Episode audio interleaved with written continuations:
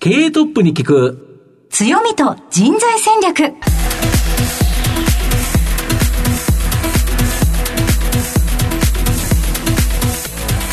毎度相場の福の神こと藤本信之です。アシスタントの飯村美希です。経営トップに聞く強みと人材戦略。この番組は相場の福の神こと財産ネット企業調査部長の藤本信之さんが注目企業の経営トップや人材戦略を担うキーパーソンをゲストにお迎えしてお送りします。企業を作るのはそこで働く人ということなんですがゲストには毎回事業戦略上独特の強みとその強みを生かすための人材戦略じっくりとお伺いしていきます。この後早速トップのご登場です。この番組は JAC リクルートメントの提供でお送りします。経営トップに聞く強みと人材戦略経営トップに聞く強みと人材戦略。本日のゲストをご紹介します。東証プライム上場。証券コード5301東海カーボン。代表取締役社長、長坂はじめさんにお越しいただいております。長坂さん、本日どうぞよろしくお願いいたします。はい、どうぞよろしくお願いいたします。では早速ではありますが、東海カーボンの事業内容のご紹介をお願いいたします。私どもの会社は、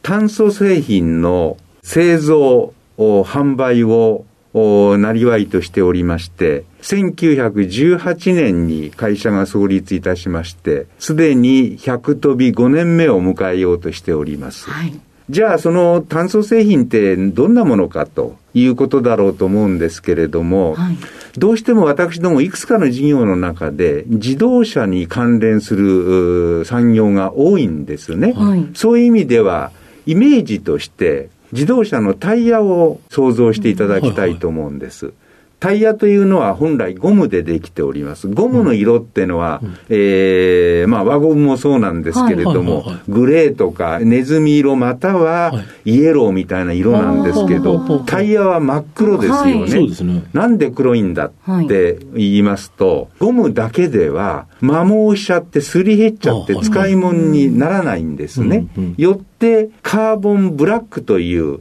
対摩耗性を上げるための材料を混ぜてやる。はい。それによって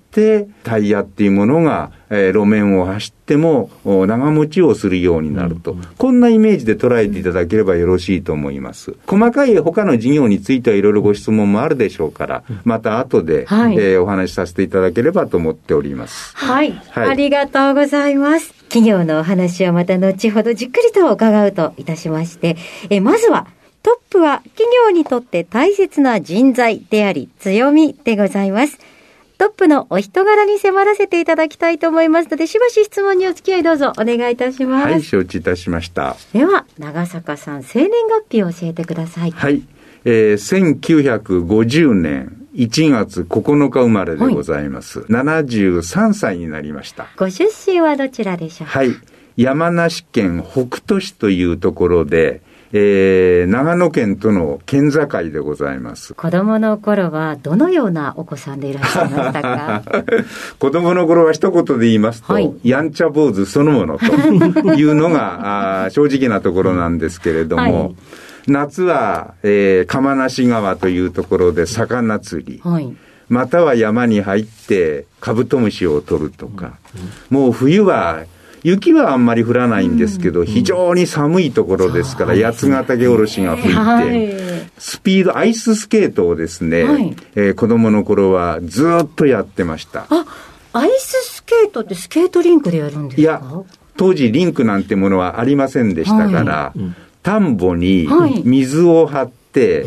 凍らせて、はい。その上を下駄スケートで滑るというのが、えあ私のスケート人生の始まりです。ゲタスケートというのは、いわゆるそのブーツ型ではないということはい、ブーツ型ではない。革の靴になるとブーツ型になりますけれども、そうじゃなくて靴下を履いて、はいそれで紐で縛ってといううスケートですね。当時もうそのスケートっていうのは販売されておりましたんで、はいそういうものを買って、冬の間は毎日スケートをやったと。そんな子供時代だったです。はい、勉強等々はいかがでしたか？えー、勉強は正直言って嫌いです。あ、嫌いはい。決して好きではありません。今でも好きではありません。はい。はい、その後、東京で慶応大学にご進学されたということなんですけれども、はい、こちらを選ばれた理由は何だったんでしょうか、はい、別に慶応大学がどうこうということではなくて、はい、やっぱり本当にど田舎で幼少期を過ごしたもんですから、東京は花のお江戸って言いますか、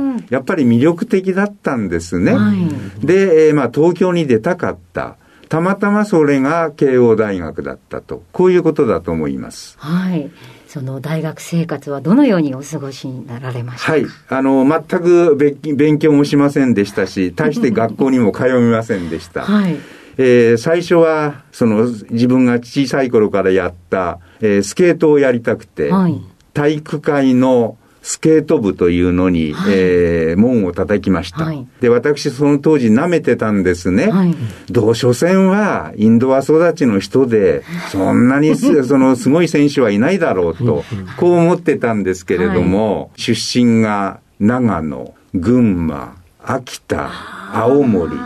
こういうところで、それなりにやってきた選手なもんですから、私としては全くついていけなかったと。いうのが、えー、正直なところです。じゃあ、スケート部は、はい、一旦諦めることすぐに諦めました。はい。あの、日吉の、当時日吉に通っておりましたけど、日吉のグラウンドを何周かしなさいっていう、はい、もうそこで顎が上がって、ついていけない。スケート滑る前に氷に乗る前の話でございます。はい。そうですね。入ると夏ですもんね。そうです。春におっしゃる春ですよね。はい。はい、4月ですから、おっしゃる通りです。その後はもうサークル活動などはされなかったんでしょうか？いやいや、じゃあどうしようかと。こう自分で考えまして、たまたま慶応に行くというふうに自分で決めたときに、これたまたまなんですけれども、当時山梨県民会館ってのがありまして、そこに慶応義塾マンドリンクラブと、はいえー、ゲスト、加藤時子と、こういうキャッチフレーズで、はい、マンドリンクラブの演奏会っていうのがありました。はい、で、それを僕は見に行って、非常にかっこいいな、この舞台はって、こういうふうに思って、マンドリンクラブってのを訪ねてみようと。はい、で、門を叩いたんです。うん、ところが、はい、僕は四分音符も八分音符も、ほとんどわからないのが実態でして。楽器をやられてた経験があるわけではなかったんですね。じゃないんです。じゃないんです。で、当時は女性もいらっしゃいましたけれども、そんなに多くなかった。うん、男の方がはるかに多かった。うん、今はちょっと逆だと思いますけれども、で、みんな男の人も小さい頃から、バイオリンだとか、ピアノだとか、やってきた人たちなんですね。はいはい8分音符も4分音符もわからない人間に、とてもじゃないけどついていけないんです。で、結局は2年間、はい、えー、頑張ったんだけど、舞台には乗れず、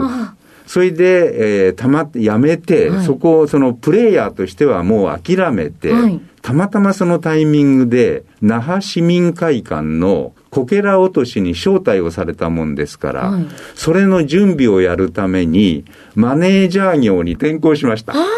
裏方に。裏方ですね。完全に裏方ですね。はいはい、でも結構やりとりがありそうですね。いやいや、ものすごいやりとりですね。はい、スポンサーを見つけるとか、ゲストを探すとか、資金をどうするとか、まあ大変な、あの、もう学校に行く暇はありませんでした。もうほぼほぼ事業運営のような形になりますよね。そうですね。はい、はい。わ、すごいいろんな経験が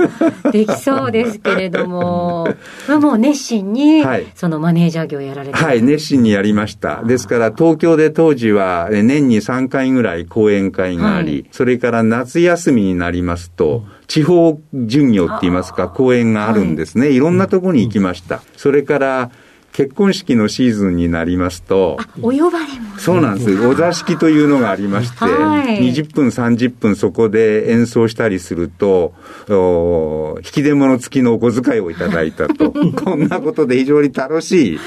いや、素敵ですね、はい。はい。そんな生活をしてました。その後、長坂さんは、社会人最初が、もうこの東海カーボンになるんですよね。はい、はいなぜこの会社だったのでしょうか？はい。えっ、ー、と、これもまあ、あの、話せば長いんで簡単にお話ししますけれども、まあ、そんな、その学生時代を送ったものですから、マネージャー業みたいなのをやって、はい、じゃあ、えー、で、私は入りたかったあ就職口っていうのは、テレビ局のディレクターになりたかったんですね。すね、はい。はいところが当時ディレクターってどんな仕事なのかって分かっていたいたわけではないんですよ。ところがディレクターになりたかった。しかし、マスコミってのは、試験が多分10月末とか11月ぐらいだったんです。それに落ちますと、もう何にも、あの、会社残ってない、募集がないんですね。今のように通年募集をしてればいいんですけど、そうじゃないもんですから、たまたま落ちまして、えー、会社の、会社じゃない、学校の掲示板を見たら、当時の東海電極製造株式会社って言ったんですけれども、はい、そこしか残ってなかった。で、たまたまその門を叩いて、えー、入社させていただいて、現在に至ると、えー、こういうことでございます。えー、もう全くもって人生わからないですね。わかりませんね。はい、はい。あ、そうですか。東海カーボンさんにとっても社長が来られて、服があったということいや、本当にそうですよね。そうでしたか、はい、その入社されてから現在、この社長に至るまでですけれども、はい、えターニングポイントというものはあったのでしょうか？そうですね。私、あの、この会社に入って最初の勤務は発祥の地の名古屋工場というところに3年3ヶ月いまして、はい、東海カーボンの東海は名古屋地域の、はい、名古屋の東海を取ってるんですね。うん、で、それで3年3ヶ月して、それから東京支店に来て、それから本社に移動したりして、まあ、名古屋勤務だけで、あとは全部今まで東京勤務なんですね。で、ただ一回だけ、バンコクに、えー、駐在をした時期があります、はい、これはもうまさに50歳になってからなんですけれども、まあ若い頃からかなり生意気だったもんですから、当時、上司との折り合いが良くなかった。これはもう自分の責任なんですけれどもね、はい、バンコクに駐在しなさいと言われた時には、はい、自分ではもうこれで最後のお勤めかなと。当時は確か定年年齢が55歳だと思いますんで、もう50歳で行ったら、もう最後、もういいとこと。で、これで最後のお勤めをして、それで、まあ、山梨に帰ろうというふうに自分には言い聞かせて、えー、まあ、出ていったと、はい、こういう経緯があります。はい、で、まあ、行った結果ですね、その会社っていうのは大変な状況になってまして、えー、3ヶ月、4ヶ月経って見てみますと、このままだとこの会社って長続きしないなと。おそらく倒産するんじゃないかなっていうぐらいひどかったです。原料がアメリカから来ても払うお金がないっていうのが現実でしたから。はい。で、それで何とかしなきゃいけないということで、大幅なリストラをせざるを得なくてやりました。はい。はい、で、その時にもいろんな意見をいろんな人から聞きますと、やめとけとかいろんな注意があったんですけど、うんはい、僕としてはもう最後のお勤めなんで、何にも怖いものはないと、失うものはないということで、えー、まあ、そこもものづくりのカーボンブラックという製品のものづくりの会社でしたから、現場の人たちをリストラするっていうのはあまりにもリスキーだもんですから、どういう、何がリスキーかっていうと、製造設備を壊されるとか、はい、製品に異物を混入されるとか、非常にリスクが高いもんですから、えー、当時27人ぐらいいたと思いますけど、マネージャークラスの人間を一旦全員解雇しました。はい。で、えー、労務費を3割平均して下げてまだ勤めたいんだったならば、もう一回リクルートしますよと。こういうことで、それを実施したんですけれども、はい、まあ実施するときは大変でした、はい。大変でしたけれども、私自身振り返ってみると、えー、まあ大体リストラをしますとですね、一時的には数字って良くなるんですよ、はい。一般的にそうなんですけれども、はい、その後、一時的だけじゃなくて、まあ、経済がフォローアップしてくれて、そのどうにもならない財務内容から、トントン拍子に業績が上がってきたんですね。はい、これは僕にとっては非常にラッキーだったし、サラリーマン生活の中のターニングポイントだったろうと。こういうふうに自分では思っております。辛い時期ですよね、はい、人お気持ちとしても。はいはい、そこを乗り越えてまた現在この東海株の社長にいたということわけですね。はい、はい。それはたまたまなんですけれどもね。はい。ありがとうございます。さて、現在にたどり着いてまいりました。長坂さんの人となり皆さんにはどのように伝わりましたでしょうかこの後は組織の強みと人材戦略に迫ってまいります。経営トップに聞く強みと人材戦略。今日のゲストは、東証プライム上場、証券コード5301、東海カーボン、代表取締役社長、長坂はじめさんです。まあ、御社は創業から105年、炭素、まあ、カーボンのですね、業界のパイオニアなんですけど、まあ、いろんな製品をですね、世の中に送り込んでるんですけど、カーボンブラック、まあ、これが売上高の中で一番大きいんですけど、まあ、先ほど言われたように、タイヤに使われたり、その他は何に使われるんですか、はい、タイヤ依存が70%です、はいはい、それから車のボンネットを開けていただきますと、はい、ゴムホースがいっぱい走ってると思うんですね。あれも真っ黒ですよね。ねあれはまあ耐熱性ということで、やっぱりカーボンブラックとい。う素材が入っております。うん、それが大体20%から25%、うん、そうするとそれだけでも90から95%になります。あとの5%前後というのは、樹脂の着色剤、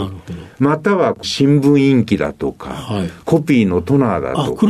ああいう黒いものには全部と言っていいぐらい入っております。うん。うん、あともう一つは、黒煙電極というのがあるかと思うんですけど、はい、これは鉄をですね、まあ、電炉で製造するときに、いるものだとかっていうはい、さようでございます。本来、え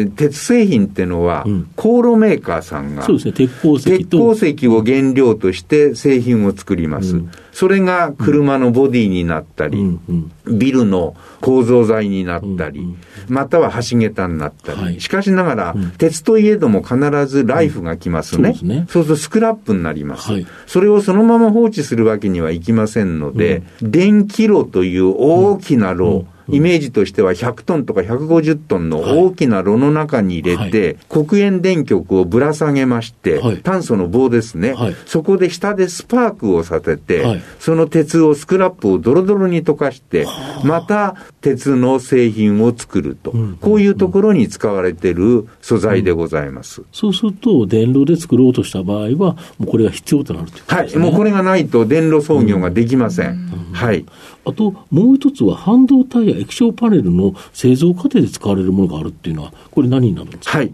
あの、これはまあ我々の事業では、ファインカーボン事業部と言っておりますけれども、うんうんうん、7割以上が半導体関係です。なるほど。半導体って、今は流行りの言葉なんですけれども、はいはいはい、なかなか目で確認することって皆さんできませんよね。まあねうん、イメージとしては、我々が毎日使ってるスマホだとか、うん、パソコンだとか、こういうのを我々はメモリー半導体って一般に称してますけれども、もう一つ最近脚光を浴びてるのは、車が電気自動車になる、EV 化される、そこで大量の高品質の半導体を使わざるを得ない。なんか、一台の車に千数百個の半導体を使うようですけれども、その辺が今、ものすごい勢いで伸びております。このファインカーボンというのは、この製造で使われるということですね。はい、そうです。製造過程で。はい、あとは、アルミ製造にも御社の製品使われてるはい。やっぱりこれ一つの軽量化、うん、アルミってのは、防気サイトから作るんですけれども、はい、原料防気サイトなんですけれども、うん、それを電気分解するときに、うん、我々ポットと称してますけれども、はい、ものすごいバカでかいトイみたいなものを使うんですけど、その部材に炭素というのが大変使われてるんですね。で、アルミというのはやっぱり軽量化と同時に鉄と比べるとデザイン性がいいものですから、軽量化プラスデザイン性ということで、これからかなり伸びると思います。でこのようにやはり4本柱があるということなんですけど、環境問題、やはり二酸化炭素削減とか、いろいろあると、やっぱり電炉で鉄作ったり、軽量なアルミ、まあ、これの需要が増えてきそうということは、やっぱり御社にも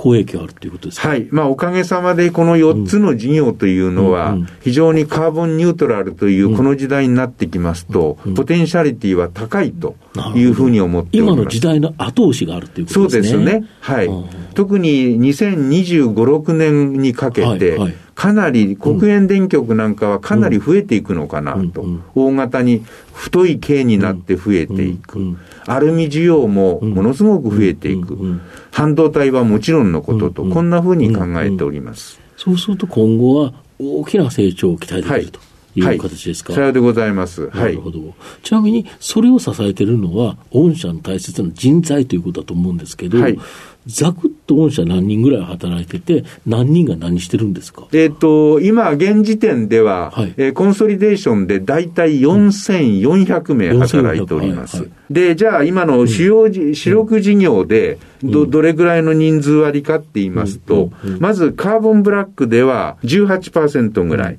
電極で15%ぐらい、ファインカーボン、半導体関連で大体22%、うん、それからアルミ事業で、うん。えー、27%、それだけで大体8割以上を占めます。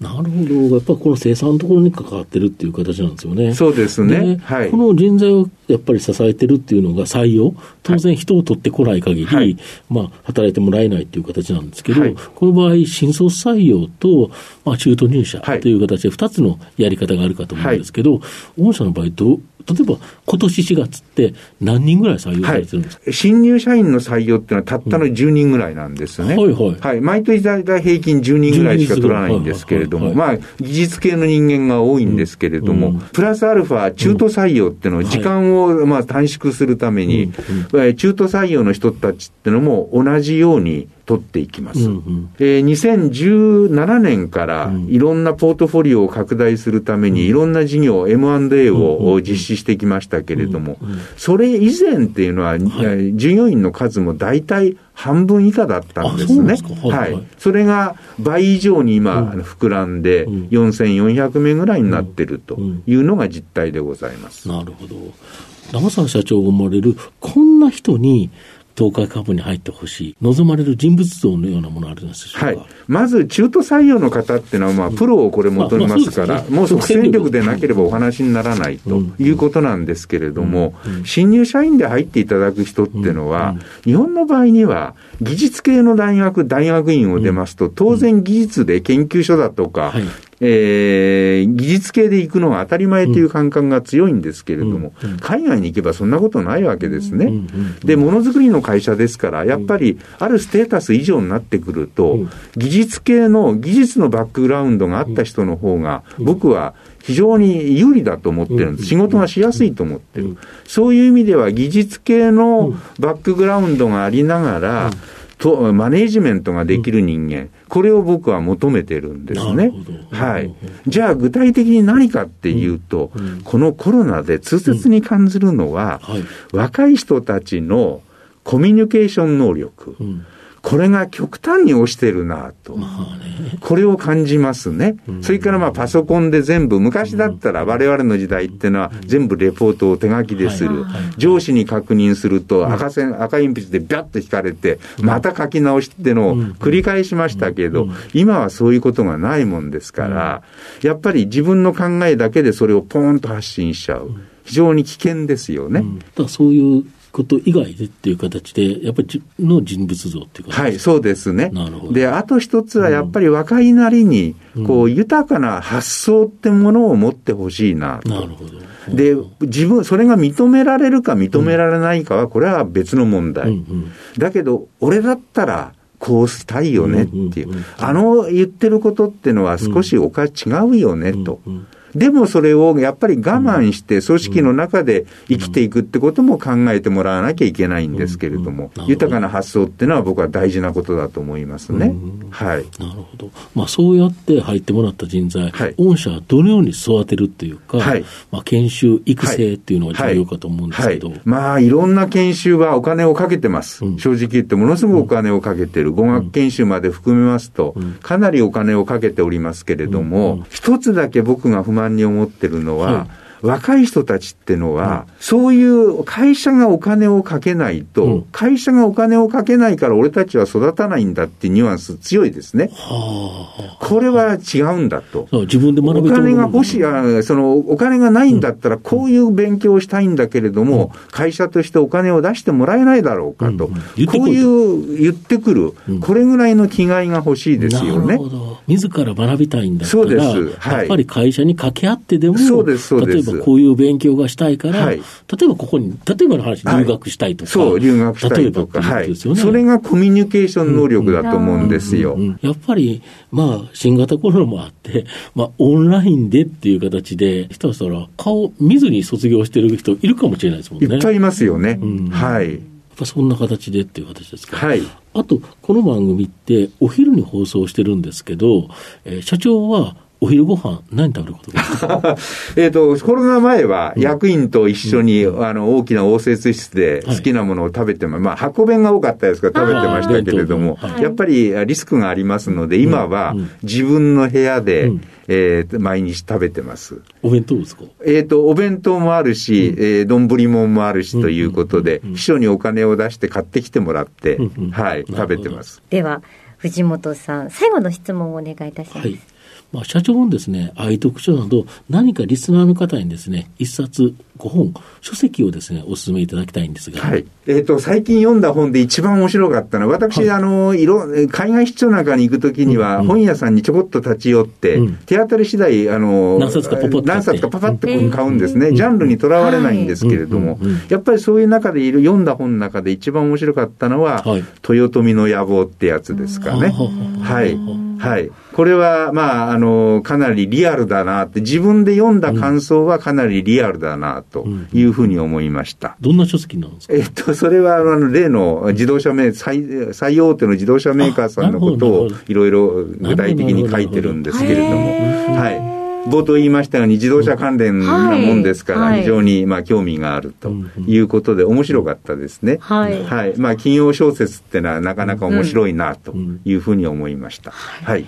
ぜひリスナーの皆さんにも手に取っていただければなと思います。豊臣の野望、ね、はい、そうです、はい。はい。ありがとうございます。はい、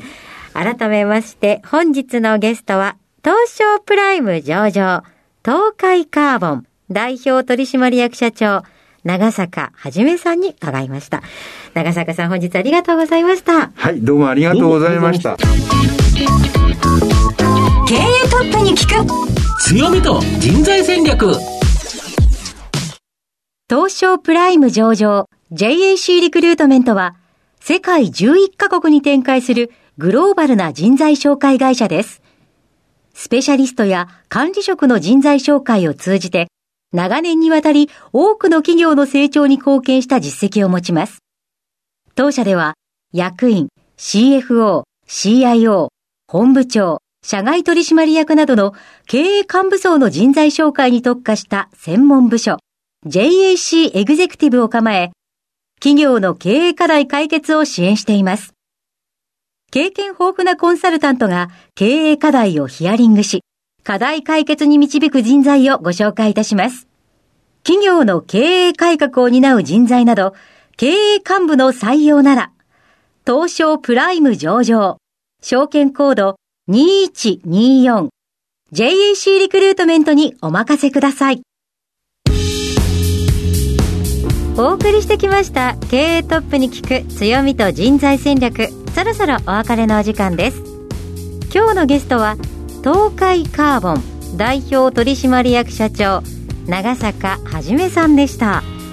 東海カーボンという名前は皆さんよくよくご存知かと思うんですけれども、うん、実際何をやってるかよく分かんなかったけど、はい、非常に今日分かりましたよね。いやもう長坂さんのお話面白かったですね。うん。ね、ぜひ最初から聞けなかったという方はラジコのタイムフリーまたはポッドキャストをご活用いただければと思います。ラジオ日経のウェブサイトのチェックも合わせてお願いいたします。それではここまでのお相手は相場の福の神財産ネット企業調査部長の藤本信之と飯村美希でお送りしました。次回のこの時間まで。ほなまたお昼やで。経営トップに聞く強みと人材戦略この番組は JAC リクルートメントの提供でお送りしました。